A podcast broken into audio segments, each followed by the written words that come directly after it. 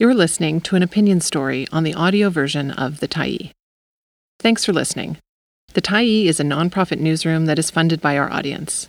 So if you appreciate this article and you'd like to help us do more, head on over to support.thetyee.ca and become a Tyee builder. You choose the amount to give, and you can cancel anytime. Danielle Smith heads to COP28 to sell fossil fuels.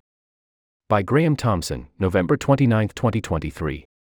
While much of the world views the upcoming United Nations Summit on Climate Change as a step towards reducing the global reliance on fossil fuels, Premier Danielle Smith is taking a much different approach. Believe it or not, she sees her trip to the COP28 conference in Dubai as a marketing opportunity for Alberta's clean fossil fuel industry. There's certainly an element of chutzpah to Smith's approach, or maybe it's just dangerously unhelpful, like showing up at a Weight Watchers convention with a box of donuts. But Smith is such a cheerleader for Alberta's oil and gas industry, she'll happily walk into the lion's den to make her pitch. It occurred to me that on these major opportunities for international profile, we've got to be there to tell our own story, Smith told reporters Tuesday. I'll be looking to tell the Alberta story and also see if we can get some investment in Alberta.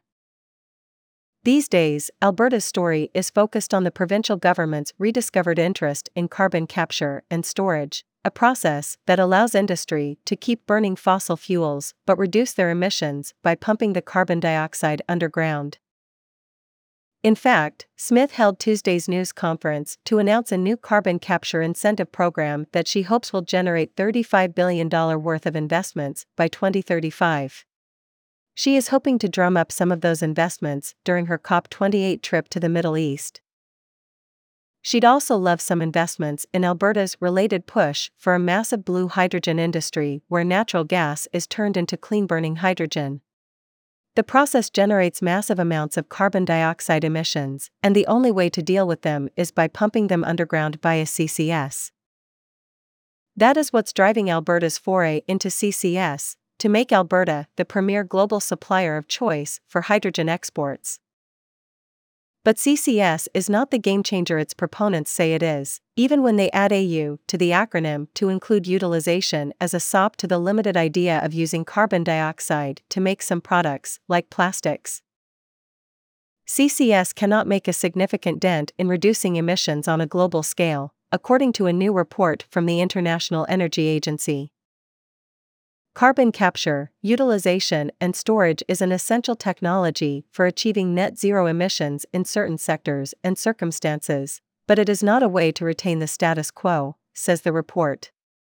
If oil and natural gas consumption were to evolve as projected under today's policy settings, this would require an inconceivable 32 billion tons of carbon captured for utilization or storage by 2050. But Smith is not about to listen to the IEA, an organization she dismissed as no longer credible after it released a report in October saying fossil fuel demand will likely peak this decade.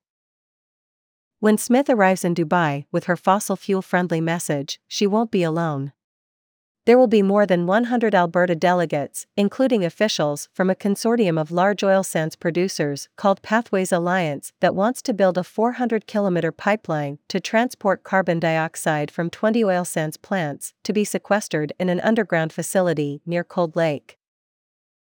Governments around the world would dearly love to keep burning fossil fuels. Carbon capture and storage carries the promise they can keep on doing that. Those governments, including Alberta's, took a stab at it more than a decade ago, but the projects proved to be complex, expensive, and a drain on taxpayers, and didn't live up to the hype. The Alberta government has spent $1.2 billion on two projects in the past decade that sequester only about 1 million tons a year. Not the great success hoped for when the CCS experiment was announced 15 years ago. But it is enough apparently for Alberta to call itself a world leader and enough to embolden Smith to show up at COP28 with a pro oil and gas message. Given how too many governments are still looking for a magic bullet, Alberta's delegates aren't walking into a lion's den. Especially when you consider that COP28 is being hosted by Sultan Ahmed Al Jaber, who is CEO of the United Arab Emirates National Oil Company, ADNOC. Al Jaber also happens to be the UAE's climate envoy. If that doesn't scream conflict of interest loudly enough, and environmental groups have certainly been screaming about it, there's more.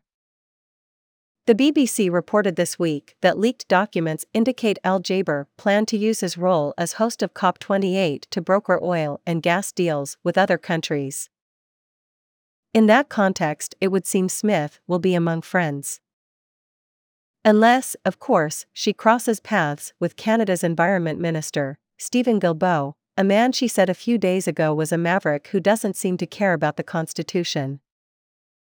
Smith insists she wants to find common ground with Guilbeault at COP28, and indeed the federal government is on side with Alberta when it comes to promoting carbon capture and storage. But then again, on Monday, Smith began the process to invoke the province's Contentious Sovereignty Act as a tactic to try to trip up the federal government's yet to be finalized clean electricity regulations. Smith will likely find she has more friends at a COP conference in Dubai than she has in Ottawa. Thanks for stopping by the Tyee today. Anytime you're in the mood to listen to important stories written well, we'll be here. And if you'd like to keep independent media going strong, head over to thetyee.ca and click on the Support Us button to pitch in. Finally, big, big thank you to all of our Tyee builders who made this story possible.